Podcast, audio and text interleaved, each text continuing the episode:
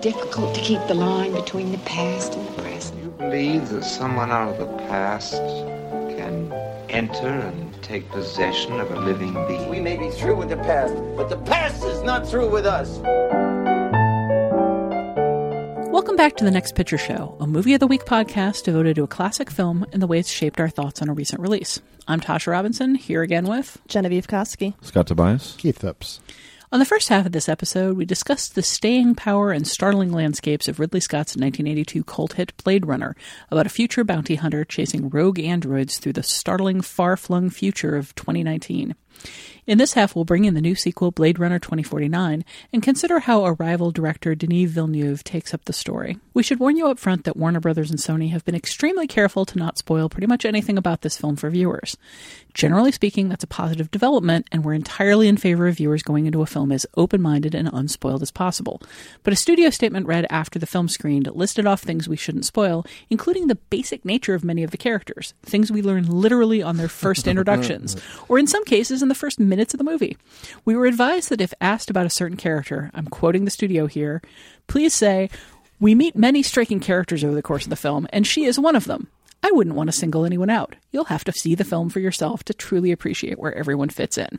Now, needless to say, if we tried to leave this podcast discussion at that, it would be very short and very repetitive. So we are necessarily going to give away plot points here, including right now in my basic setup of the film. You were warned. If you are not ready to listen to this podcast, feel free to go hang out in your virtual reality paradise with your wooden toy horse until it's safe. Okay, so for the rest of you, Denis Villeneuve's Blade Runner 2049 takes up the action 30 years after the first Blade Runner. The Tyrell Corporation has gone bankrupt and been replaced. There's a new generation of replicants wandering around Earth, obediently doing whatever they're told, and an android called Kay, played by Ryan Gosling, is placidly working for the police, running down and murdering older replicant models. Then his boss, played by Robin Wright, orders him to look into a case that may suggest a replicant has given birth, which should be a physical impossibility. From there, the case expands to take in characters from the first film, a new set of villains, and some ancillary business, including Kay's love affair with a hologram named Joy. What starts out as a mystery becomes a fairly wandering movie that's more about characters and moods than about plot, which you could say about the first Blade Runner as well. But Blade Runner 2049 feels more divided against itself than the first film. Like the original Blade Runner, it has an unusual structure that bucks against the usual conventions of noir movies, mystery films, and science fiction adventures. Also like the original Blade Runner, it's as concerned with urban landscapes and the compositions of crowds as it is with any given character decisions. We'll look at how these two films work together and where they seem to be opposed to each other after this break.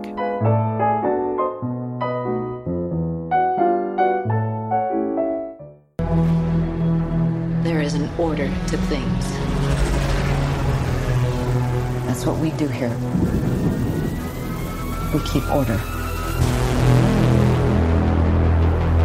The world is built on a wall that separates kind. Tell either side there's no wall. You bought a war.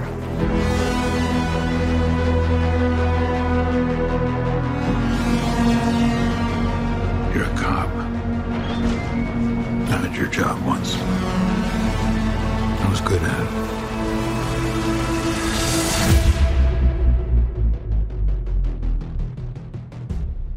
I know. What do you want? I want to ask you some questions.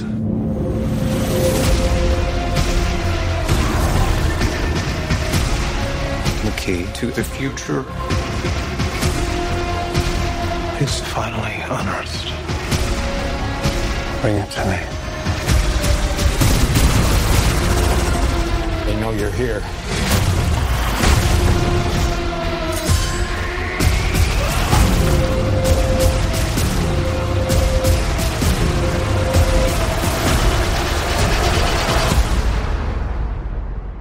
I always told you, you're special. Your story isn't over yet. There's still a page left. All right, guys, what did you think of Blade Runner 2049? Okay, you are going to have to help me out with this movie because I don't trust my reaction to it. My reaction to the film, if I'm being completely honest, was that I was bored out of my mind.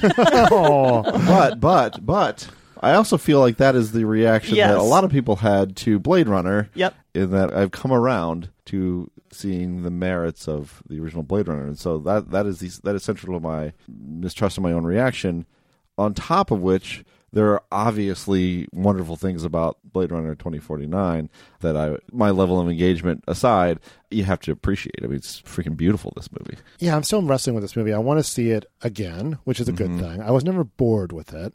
And it is beautiful. It is a beautiful film. I just never quite saw the point of it. And I have a feeling like a second viewing might change this for me. I'm not really shy about my affection for the first Blade Runner. And this one kind of had...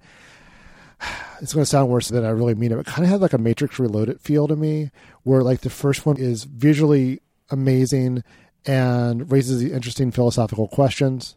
And to stay compelling, the sequel has to like come up with like sort of these strange, twisty variations on those philosophical questions that are probably less interesting than the questions raised in the first one. I don't know, though. I think a second viewing might change that. But there's things that stuck with me that really kind of bugged me about it. Like, Robin Wright is quite good in the movie, but all her monologues about how there's a wall and we need to keep the wall up, and if the wall falls down, chaos breaks out. It's like, well, I think you're spelling the themes out of this out a little too explicitly in the way the first one never would, and in a way that the rest of the film doesn't. But it does it in such a way that it's kind of like it's too explicit for this movie. I don't know. I mean, you know what it wasn't too explicit for? A Few Good Men, where we first got the there's a wall speech. Yeah, Genevieve? I think I'm a little more positive on it than the two of you are, which I think is maybe correlated to me being somewhat less enamored of the original Blade Runner. I still like it quite a bit, but I'm just not like crazy passionate about it, nor am I crazy passionate about Blade Runner 2049, but I liked it quite a bit, and I did find it in general engaging throughout. And I think just in terms of kind of what we were talking about in the first half about like there's not that much that actually happens in Blade Runner. He doesn't like actually do that much detective work. Like there is a mystery here. There is something that is unfolding throughout, and that kept me engaged in the story in a way that I'm never really engaged in the story of Blade Runner. I agree that it is trying to do way too much, and there's a lot that gets dropped, and it does bring to the surface a lot of what Blade Runner allows to kind of percolate beneath it. You know, if Blade Runner is, you know, still waters run deep, this is rough, choppy waters run deep, you know? And then Harrison Ford almost drowns in it. Exactly. Literally rough, choppy waters. Yeah. But, I mean, it's so freaking gorgeous. Like, I could just look at this movie the way that I could just look at Blade Runner. Well, I guess, and listen to it, because it's also orally impressive, albeit in a different way, because this is a Hans Zimmer score. So you know what that means. But yeah, I mean, I also want to revisit it again. I don't know if I want to sit through almost 3 hours of it again. Like, this is definitely not a tight movie, and could probably stand to have 2 or 3 plot threads just kind of chopped off completely. But I'm pro Blade Runner 2049. It has a strong story until it doesn't. I do like it has third act problems. Yeah, I do like the very end of this film quite a bit. But yeah, the third act is, to me, kind of disastrous. I feel like a lot of things get raised and then dropped. I had a hard time following what the motivations of some of the characters were toward the end. And again, there's things I honestly just don't understand about the final act of this film. Yeah, I think it peaks in Vegas, and then it takes a steep drop until that final scene. I want to know what Tasha thinks. I don't think she weighed in. Have you weighed in, Tasha? I have not weighed in. Last time I talked about this movie, you were nauseated from the rumble seats. We were forced to sit in. We got to talk about the rumble seats. The rumble seats. That is entirely... wow, I just had the word rumbled straight out of my mind. Scott Tobias, what is your word for stuff that doesn't matter? Extra textual. Thank you. The rumble seats are extra textual. Not Scott Tobias. I just knew the word. You're playing Scott Tobias on this podcast. Scott, I feel like we need one of our infrequent high fives. You described my reaction to the movie so perfectly that, and this rarely happens, but no, I'm completely simpatico there. I was bored. I was really bored. And yet pieces of this movie keep resurfacing in my mind over and over and over. I keep coming back to things and thinking, what? I'm not sure I appreciated that at the time. That was really cool. And I really want to see the movie again, despite the fact that I found my first viewing so tedious. yes, it's really visually gorgeous in a lot of ways. Although, so Emily Ishida, my former editor at The Verge, just wrote a really interesting piece about fantasy giant women in science fiction, the imagery of the giant woman and how it keeps recurring in science fiction.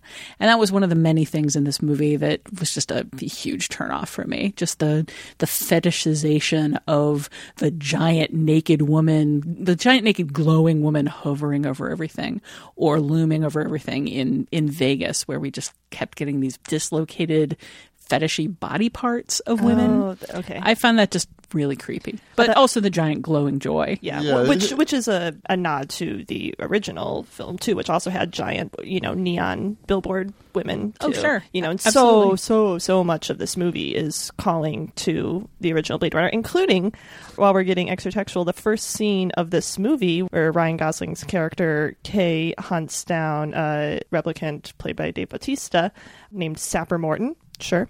That scene is taken from one of the scrapped opening scenes of the original Blade Runner, right? Am I correct here? Like where he... I had not read that. Yeah. Like I watched the first half hour of the 3.5-hour making of documentary before I came here. I wasn't able to get it all in, but I did get to the storyboarded original introduction of Deckard, where he is sitting in this cabin and there's soup boiling and he kills this replicant and we don't know why. That's the reveal that it's a replicant.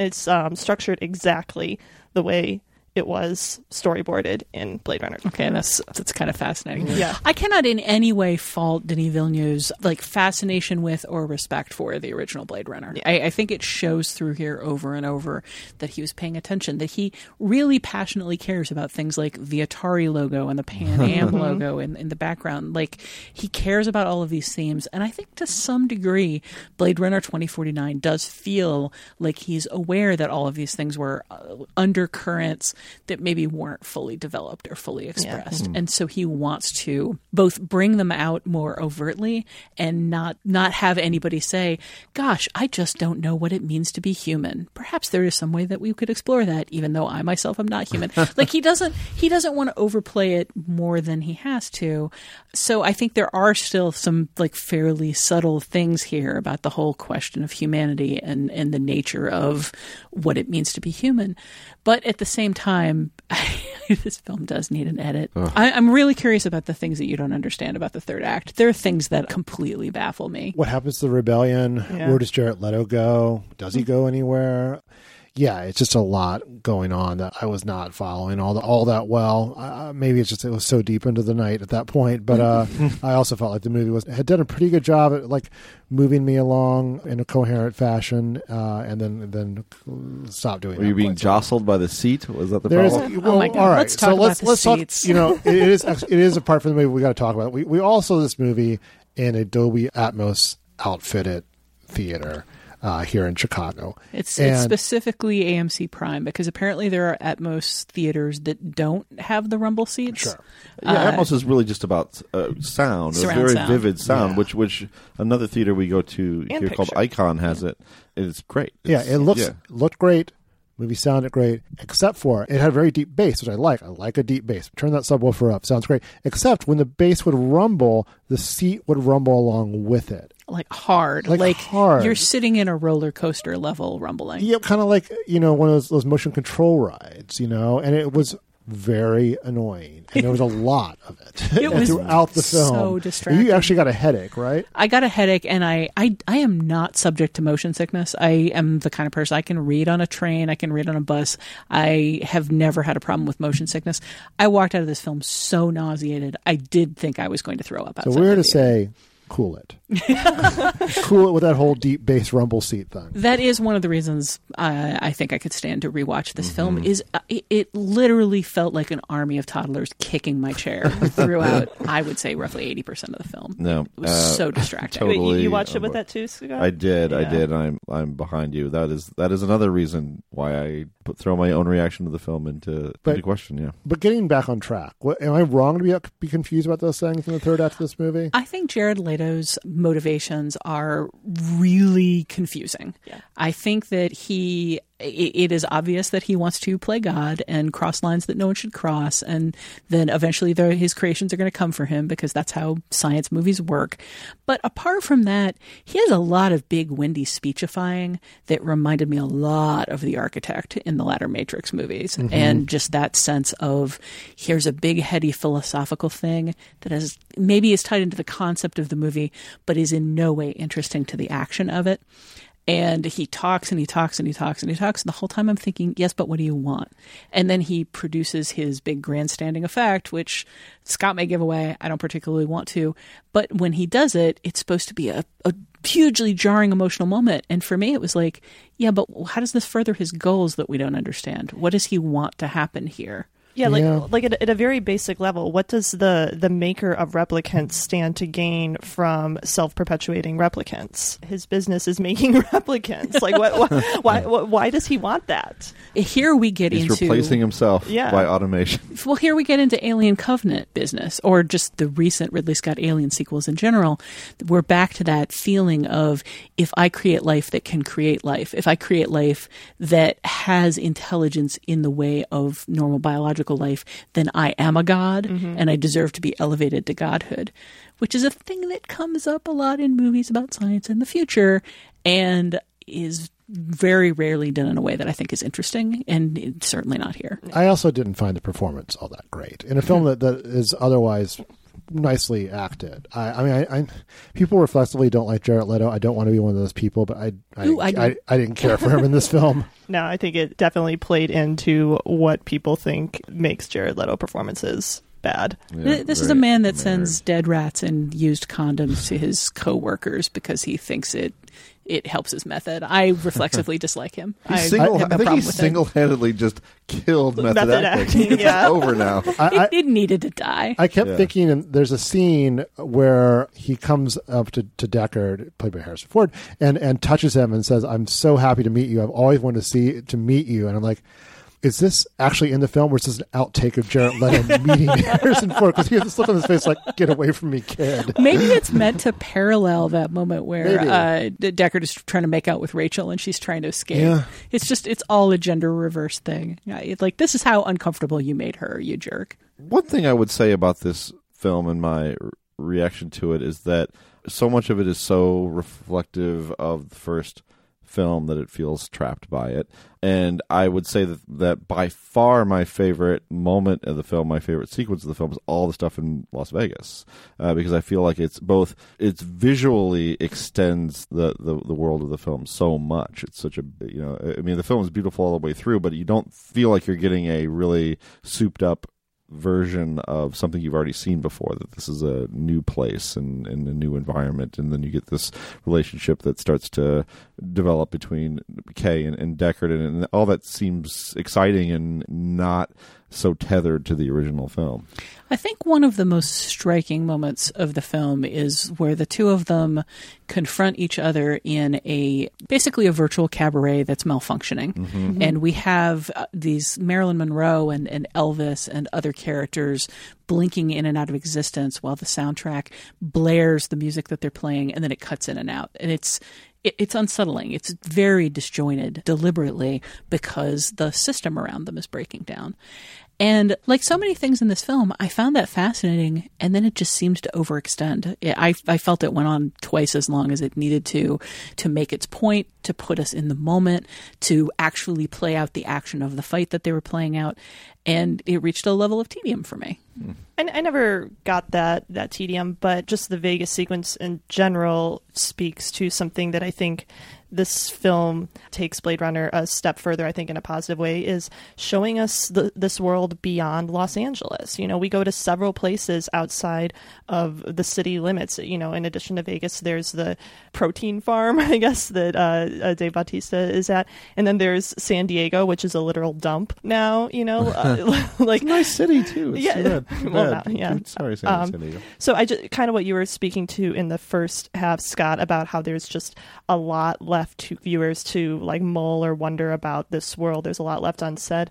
This says more about the world in a way that like I found satisfying. You know, I love world building in general, and I liked what this movie added to the world. The thing that I most loved was the relationship between Kay and Joy, his iteration, his copy of this software that is meant to please you and bring you everything that you want and satisfy you.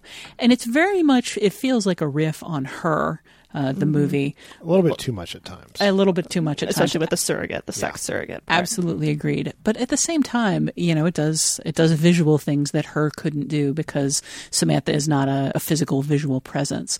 The way Joy is perpetually trying to touch him and can't and has to bring in a surrogate for that, I found visually fascinating, especially when she brings in the surrogate and they don't quite overlap, but she keeps trying to make it happen.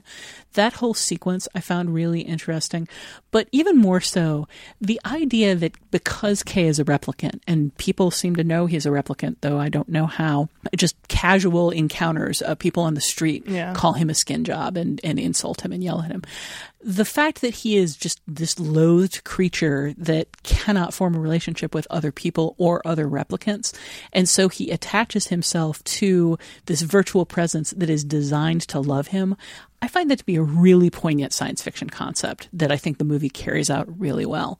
And the scenes where they're alone together and the movie is about the two of them are the most compelling in the movie for me. By the way, Joy is a character Tasha mentioned in the intro that we couldn't reveal the nature of her character. She's a hologram. We know because we see the hologram emitter before we see her. She's introduced as a hologram. I think, you know, the expiration date may be up on those spoiler warnings. I'm mostly just, I find it fascinating that we were read off this list of things that we weren't supposed to cover, and that it was so all-encompassing. I find that just fascinating. And in the suggested language, please. Yeah, the point where they scripted what we were supposed to say if anybody asked us about the film is hilarious. You know, we do meet a lot of fascinating characters, and she is one of them. We've all kind of covered like a favorite aspect of this film that is doing so many different things, except you, Keith. Like, do you have a standout moment or scene or thought? I mean, I'm gonna have to say the Las Vegas sequence as well, and just him wandering around and this sense of Las Vegas that's gotten even more decadent than our Vegas, like in part because of these sort of giant sexualized statues and the elements like that. I mean, one thing this film does really well is rather than starting from scratch, it ages the world we saw in Blade Runner 30 years in a really convincing way. I thought that was one of the best things about it. Although I think it's less interesting looking than Blade Runner. I think the Los Angeles of this film is a little...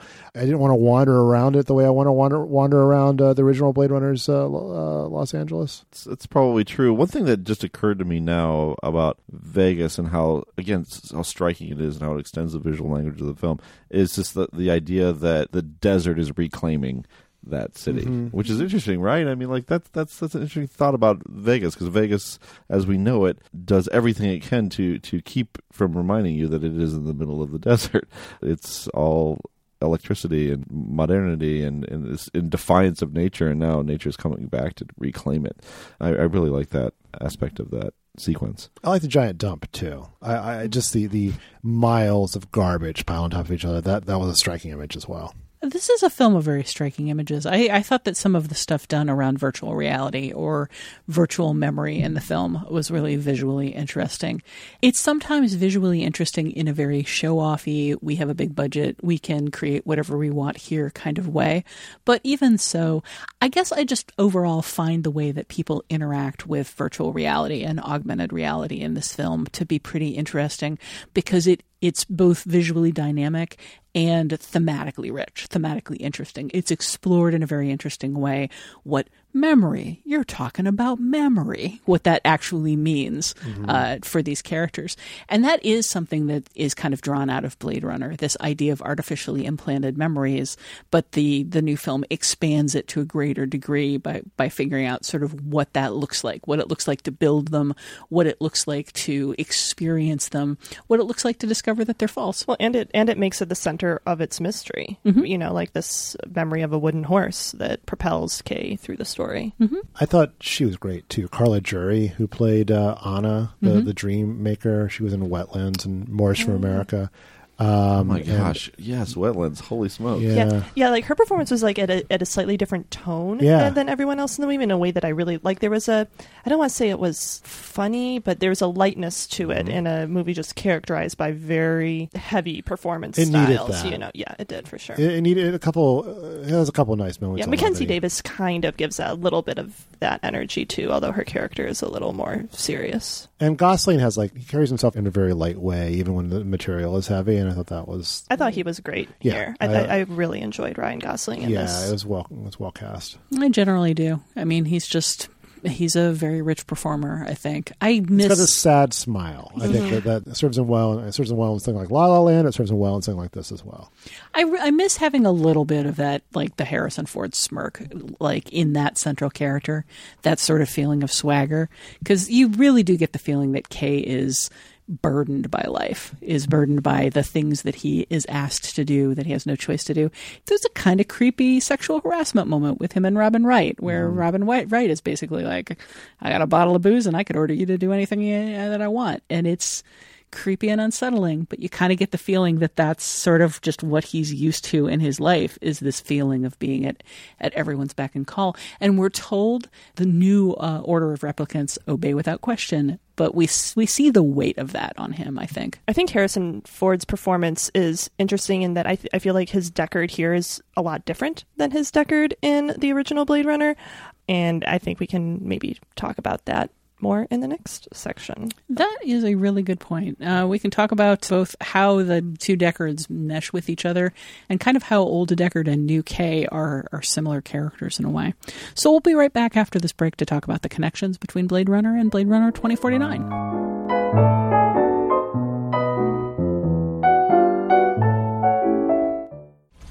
The nickel is for the colonial ships. Closest any of them or any of us is gonna get to that grand life off-world. So come on now. What sort do you have in mind? 'Cause I got all kinds. No. I'm not buying. No. This is just my game, and I play it fair. No. I mean, bigger than you. Bigger than you were trying to shut me down. Bigger than you, and they were men at that. Now it's time for Connections, where we bring these two films together and talk about all the things they have in common. Why don't we start off with that whole Deckard versus Deckard thing, Genevieve? Yeah, I mean, I actually liked Harrison Ford's performance here, I think, more than I did in the original Blade Runner, and maybe because it does have a little bit of that quality that we discussed is what you think of when you think of a Harrison Ford performance that is absent in Blade Runner. There is a little bit more of not exactly swagger to Deckard here, because he is hiding out. He's not necessarily in control of his situation in any way, but you get the sense that this character has been through things and has changed, and that there is more to him, whereas I feel like the Deckard of original Blade Runner is a little more of a blank, and you project things onto him that the performance doesn't necessarily give you. And I think here the performance is giving you things about the character. I think young Deckard thinks he's out of F's to give. Yeah. And this old Deckard realizes he has even fewer F's to give now. That is a beautiful way to put it, Keith. Thank you. And I did not get an explicit rating by phrasing it in such a way. Well done. That's a good point. And he's not the lead of this movie. Yeah. This is not his story. We find him apart from the world of the film, and it affects him. And I'm glad that's been thought through. That those differences have been thought through, both on a script and directorial level and on a performance level, because you're right, they are not the same performance. How great would it be? I know it would be a marketing disaster, not that this film necessarily performed that well at the box office, but how great would it be to not know that Harrison Ford was in this movie? To have him show up in the third act. And, you wait for a long time. I know. How long do you wait for him to show up? I would have been expecting it. I mean, if nothing else, because of Force Awakens, I was honestly expecting him to show up here and die. Yeah. And I'm expecting Indiana Jones 5 for him to show up and die. I feel like Harrison Ford just wants to kill off all of his legacy characters. Yeah. And regarding Henry too, he shows up. Wait, no, go ahead. One of the things I find really interesting about like looking at these two films together is that Rachel is kind of a femme fatale, but she's also kind of a classic like damsel in distress. She finds out that she's a replicant. She doesn't know what to do with it. She is now under a death sentence. She comes to a dude. The dude is like, let's have sex. She's like, I don't think I'm into this. He's like, I don't care. And then she trails him around for the rest of the movie and is hapless and cannot really think or act for herself. She is an object.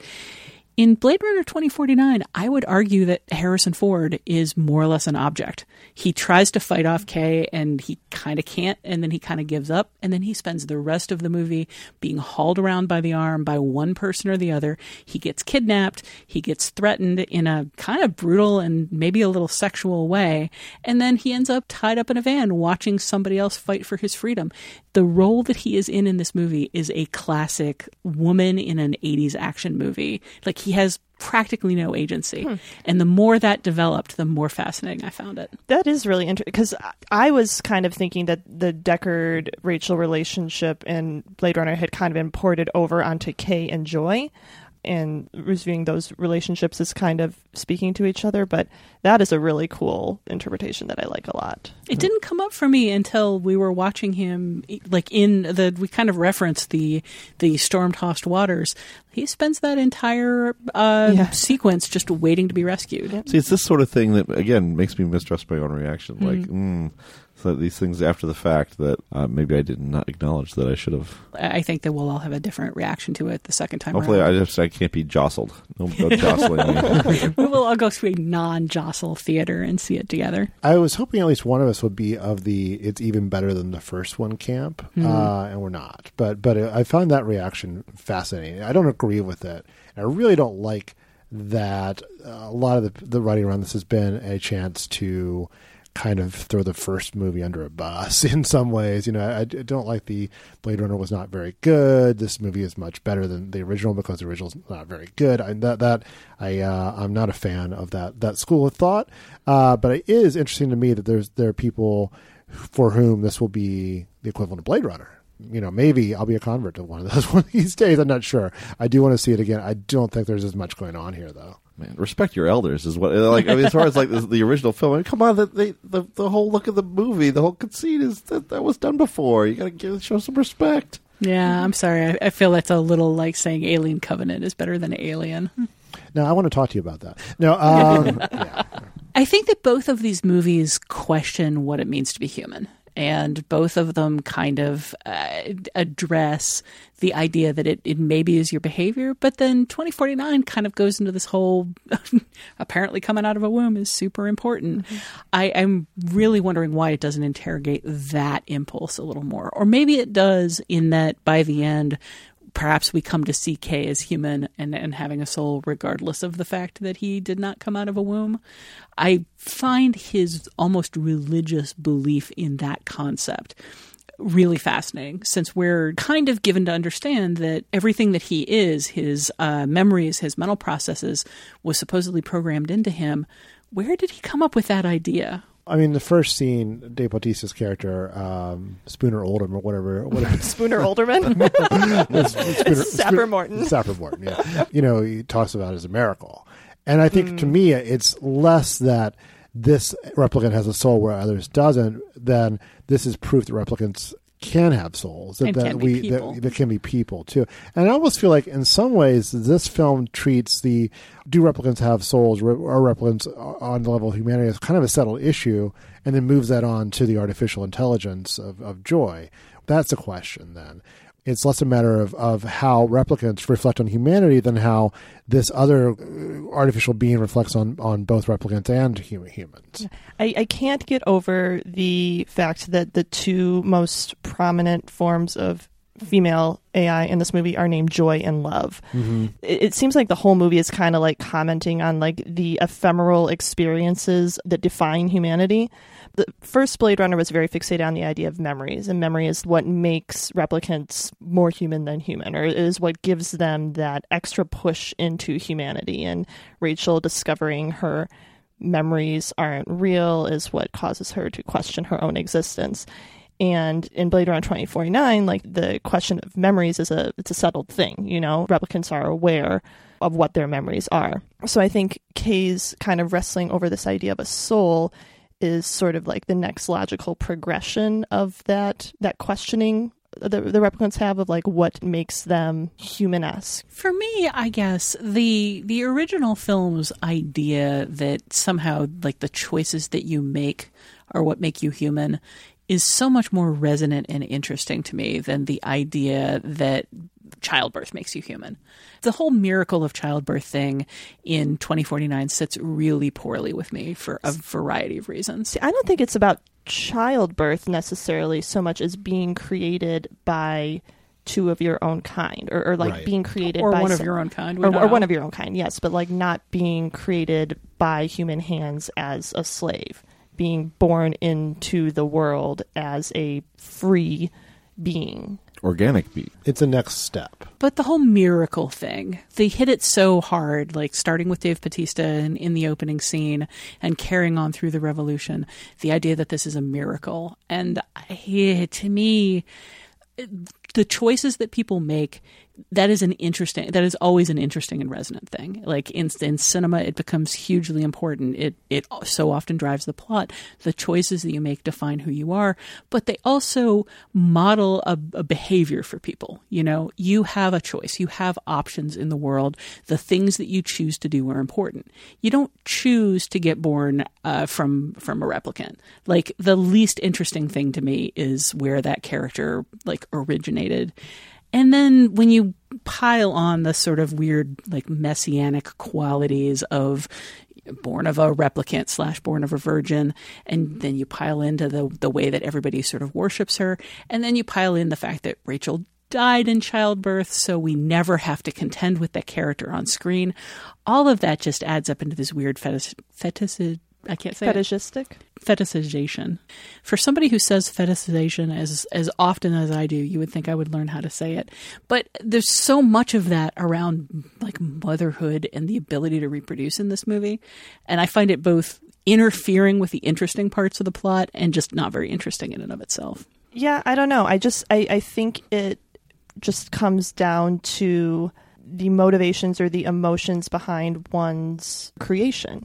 You know, and whether it comes out of a place of capitalism and consumerism and slave labor, or a place of love and joy, you know, between two beings who love each other.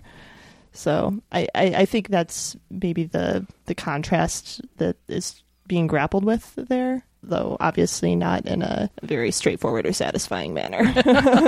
As with so many other things. Yeah, maybe if they did actually grapple with the whole love thing, because to me, we're just coming out of that weird, uncomfortable, rapey scene. Yeah, not having any idea of, like, Rachel and Deckard's relationship after the events of Blade Runner is, like, kind of hinders that, I think. Yeah, and then the fact that he left her, like, immediately for what is presented as good reasons, but emotionally I just didn't buy into it.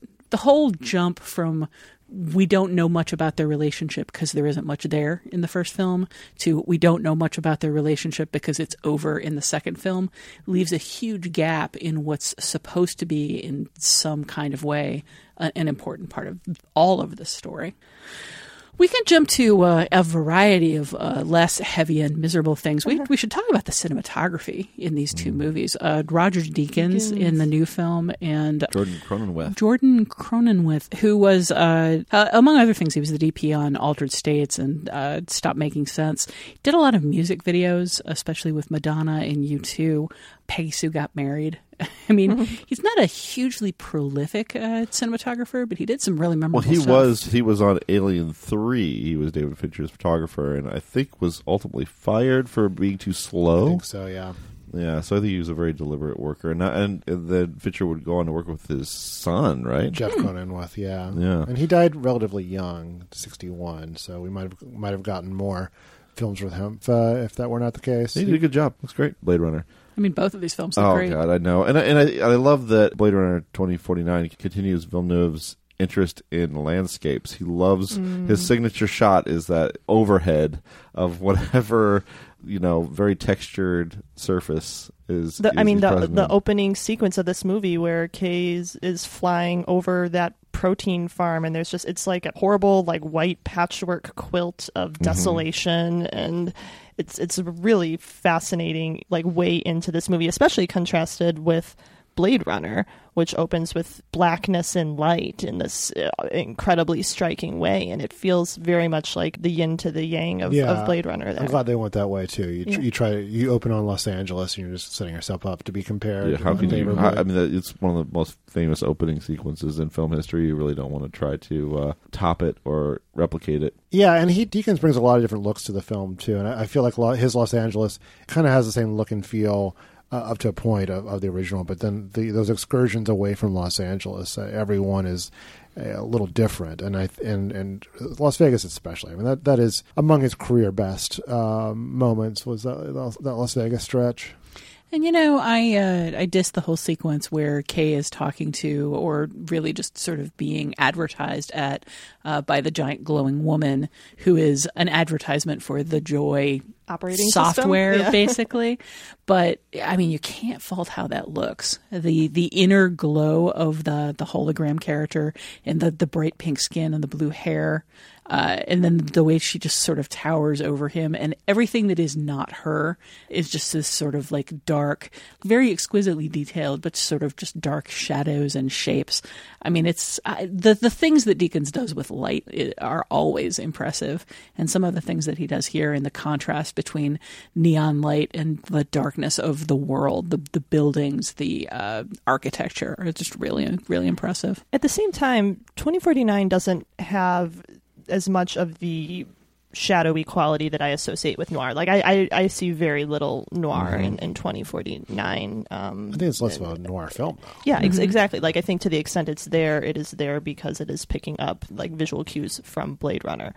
But it is very much... I don't even know that there is a genre that I would connect its style to, specifically the way that I would connect Blade Runner to noir style. More pure science fiction, I guess. Yeah. Or kind of like an 80s, 90s, you know, police thriller in some ways. Yeah. It definitely has the look of a much more action-heavy film than it is, you know? Yeah, sorry. That it has in common with Blade Runner. But I did appreciate that aspect of the film, is because as much as you could criticize 2049 for being too much of a kind of an overlay of what we'd seen before, or taking up themes or and subplots and doing them again or highlighting them in some way, I think there is a real effort on Deakins' part and on Villeneuve's part to extend the visual language of the film and make it something new, or at least more expansive and, you know, exciting than what we'd seen before. And that's a hard thing to do, given the reputation of the first film, and I think the film pulls it off quite well. I think it carries through to the music too, which I don't know how deep we'll go into this connection, so I'm just going to like peg it on to cinematography and make this just connection about style in general. But we have Hans Zimmer taking over for the Vangelis score, which has echoes throughout 2049, but is very different in its way and does move it into a different tonal direction. Because the thing that always stands out to me in that Vangelis score is kind of the synthy saxophone line throughout, and just like, because, you know, that saxophone is just such a detective noir cliche or touch point, you know, and like to have it filtered through this very synthy sound is just really kind of spot on for Blade Runner. And then in Blade Runner 2049, you have so much of kind of the modern blockbuster action movie, just like rumble, you know, kind of aggressiveness, you know, that I think defines a lot of modern sci-fi and action films. So. It's still artful. I mean, the ambiance, it's like an ambiance. It's so thick in 2049, whereas Vangelis has that romantic score. The thing that strikes me most about the music is that the Vangelis score is it's very moody. Mm-hmm. It's very, as you say, just evocative of that sad trombone in the rain. Whereas because of the rumble seats in part, which struck me most about 2049 was the bass. Mm-hmm. There is an incredible amount of low end in that movie that I think if the seats weren't shaking, it would just sort of come across as like this kind of like dull, low rumble of discontent running through the entire film, this sense of ominousness. Yeah. And it's one of my big problems with the rumble seats was it is impossible to take ominousness seriously when you're like listening to all of these little servos violently shaking feels like your seat is farting. Yeah, exactly. This was my least favorite S.E. Hinton novel, Rumble Seats. I don't know if it'll ever surface, but I would love to hear the original score to this. Johan Johansson, who did the music for Prisoners and Sicario, did a whole score for this that was not used. Hans Zimmer was brought in. I'd love to, I mean, his music in Arrival especially was so key to that. I'd love to at least sample it and see what it was like. That is fascinating. I guess before we head out on this one and go cry in the rain, as is our wont, one of the things that connects these movies most for me is, as I said, I guess, the idea that what you do is what matters, as opposed to how you were designed, where you came from, what your origins are. But it seems to me that both of these movies end up being about what makes life meaningful. If you have a very short lifespan, if it's defined for you, and all of us have a lifespan that is defined for us, not entirely by our own choice. Not me. I'm going to live forever. Okay. Everybody except Genevieve, who's immortal. And that has not been proven wrong yet. So probably true. So I think that both of these movies, especially given where they end with Roy's choice regarding Deckard and with Kay's choice regarding his purpose, kind of come down to the idea that you have a short period of life. You need to do something to define it. You need to make that life meaningful. And I think that they both actually take that up in a really strong and interesting way. I mean, I think one of the most interesting things about the original Blade Runner is what Roy chooses to do at the end. I think one of the most interesting things about this one is Kay or Joe.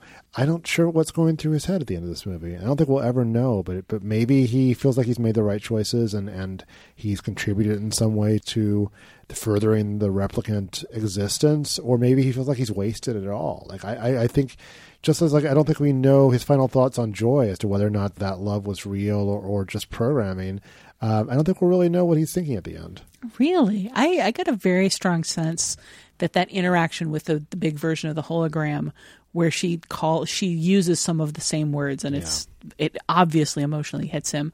I thought that was where he made the decision that maybe this love wasn't real, it was programmed, and he has to do something to define himself. And in those last moments, I really got a sense of like accomplishment and achievement and satisfaction from him that were very similar to Roy's last seconds. That's more or less where I am too, but I don't think the film spells it out for you, and I appreciate that. I think there's a lot in both of these movies that isn't spelled out, then we can all probably appreciate it more for that. Well, Blade Runner is available on DVD and Blu-ray in many, many forms, which you can read about all of the different cuts online, though, as Keith said, there are only a couple that really matter. It's also available for digital rental on the usual streaming services. Blade Runner 2049 is currently in theaters, but its box office performance has been somewhat dire, and it may be on its way out sooner than expected. We'll be right back with our usual recommendation segment, Your Next Picture Show.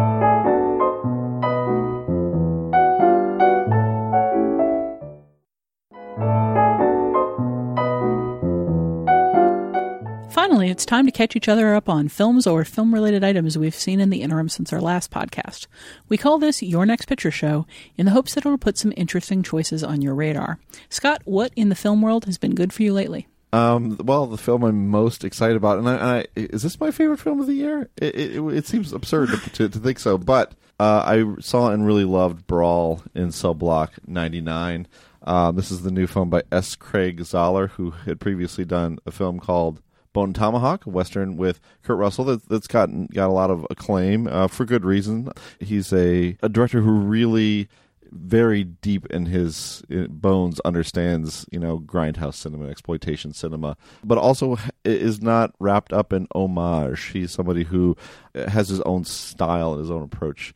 You know, both of these films, for example, are like 130 some minutes long, so that makes a difference too. And in any case, this stars Vince Vaughn, who's really never been better or more interesting as a former boxer who loses his job at a towing company and takes a job as a drug dealer, basically, or a distributor of a runner, of a drug runner. He gets involved with a job that goes wrong with a couple of guys that he didn't want to be involved with to begin with.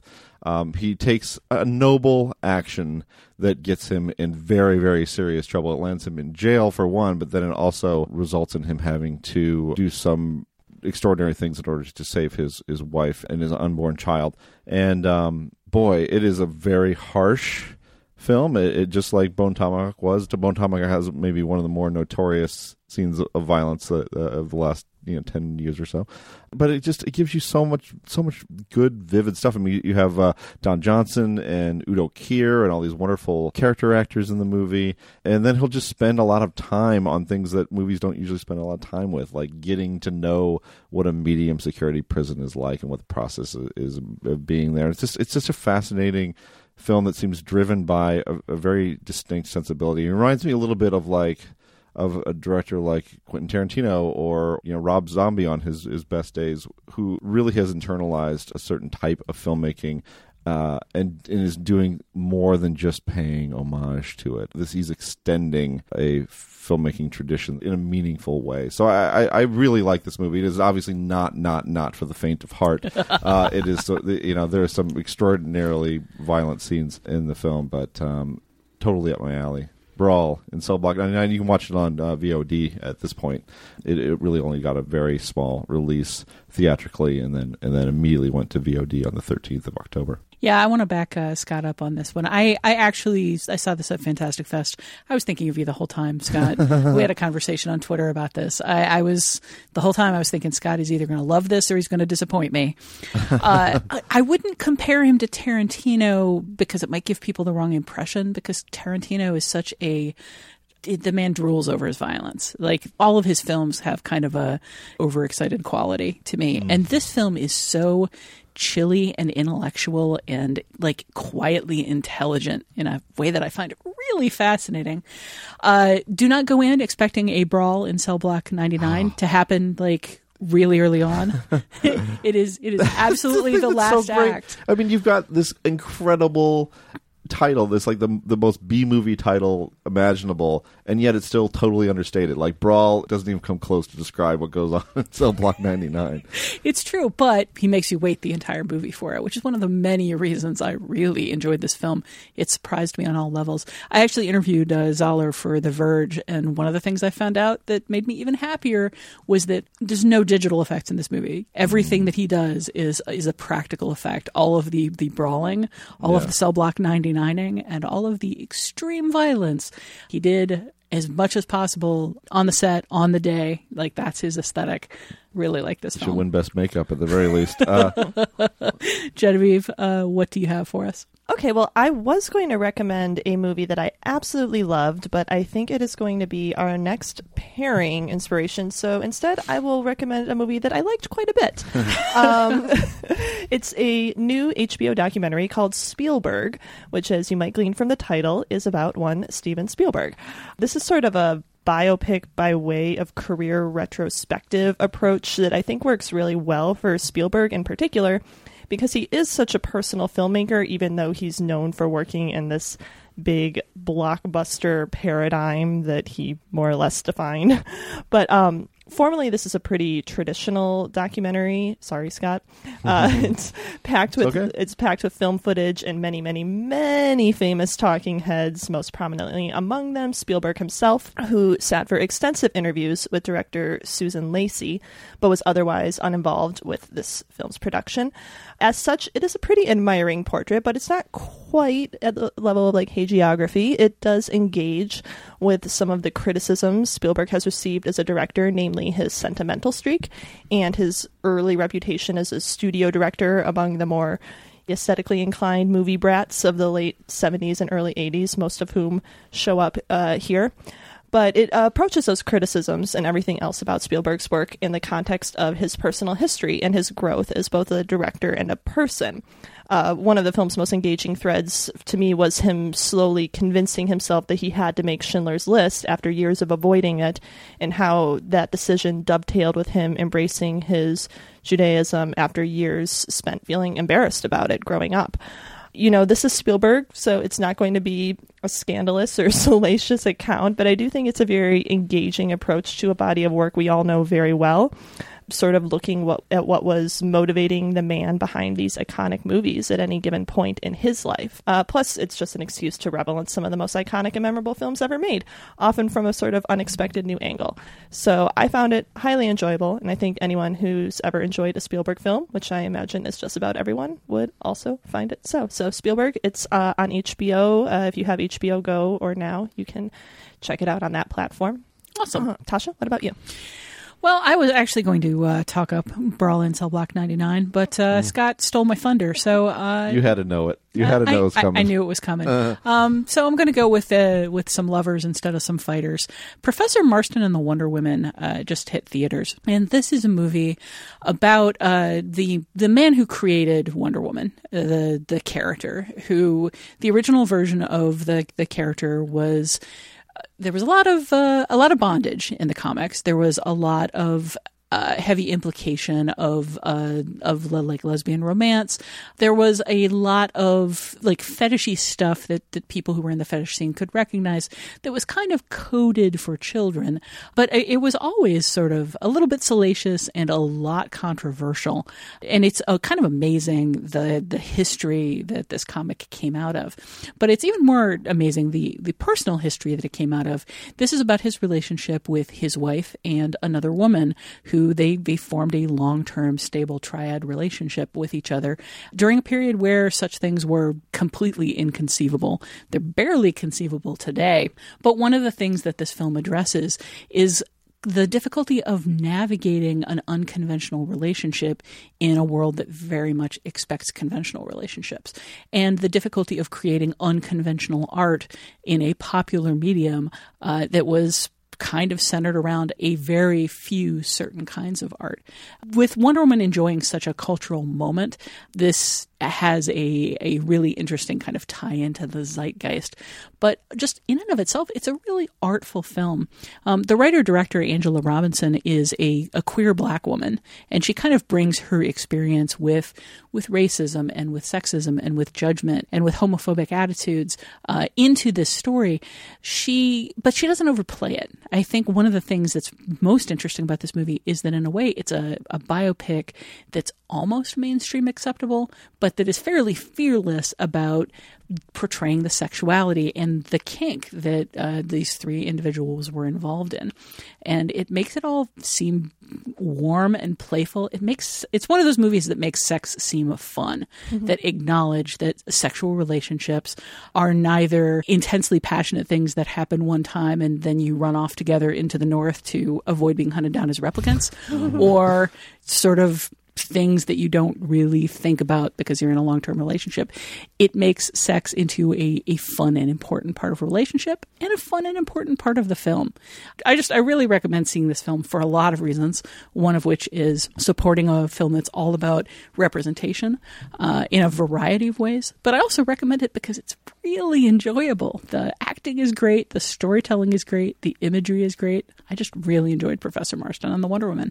I'm glad to hear that, because that's such a fascinating story, and I wasn't sure that it would translate well into a movie. I wasn't sure how you would translate it into a movie, frankly. So, cool. We're going long, so I'll be fast. I got two quick recommendations. One is the film Lucky, which is Harry Dean Stanton's last film, and it is terrific. It is, I believe, only his second starring role, right? This in Paris, Texas. Mm-hmm. And he plays Lucky, who's sort of this small-town guy who's in his 90s, as Stanton lived to be. And there's no conflict in it. It's basically a man who realizes he's not dead yet, and what does it all mean?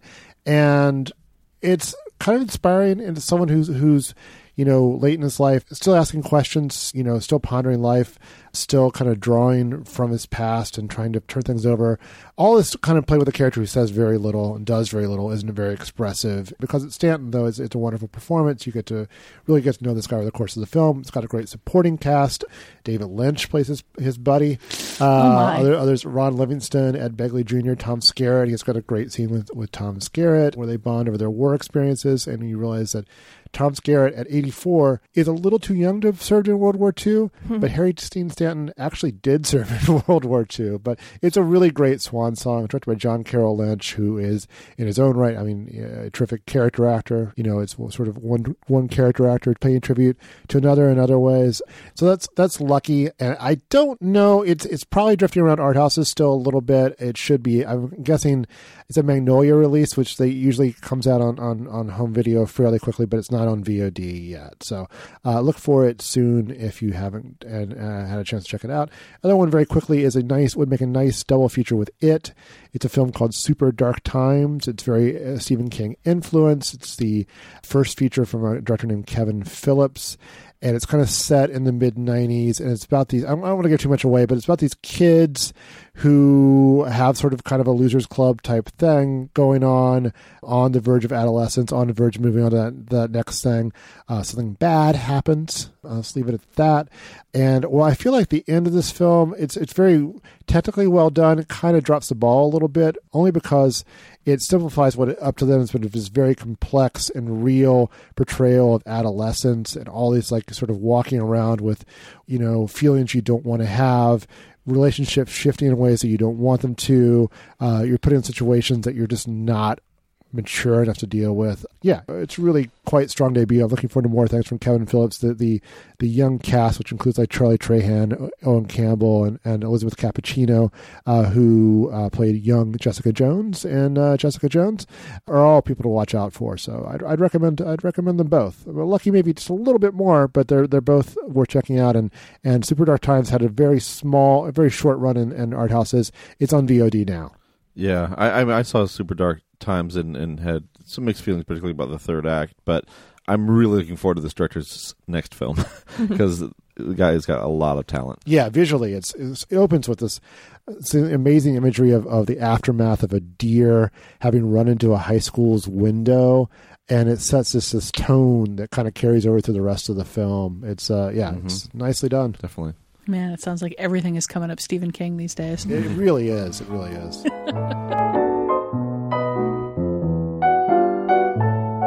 Well, that's it for this week's edition of The Next Picture Show.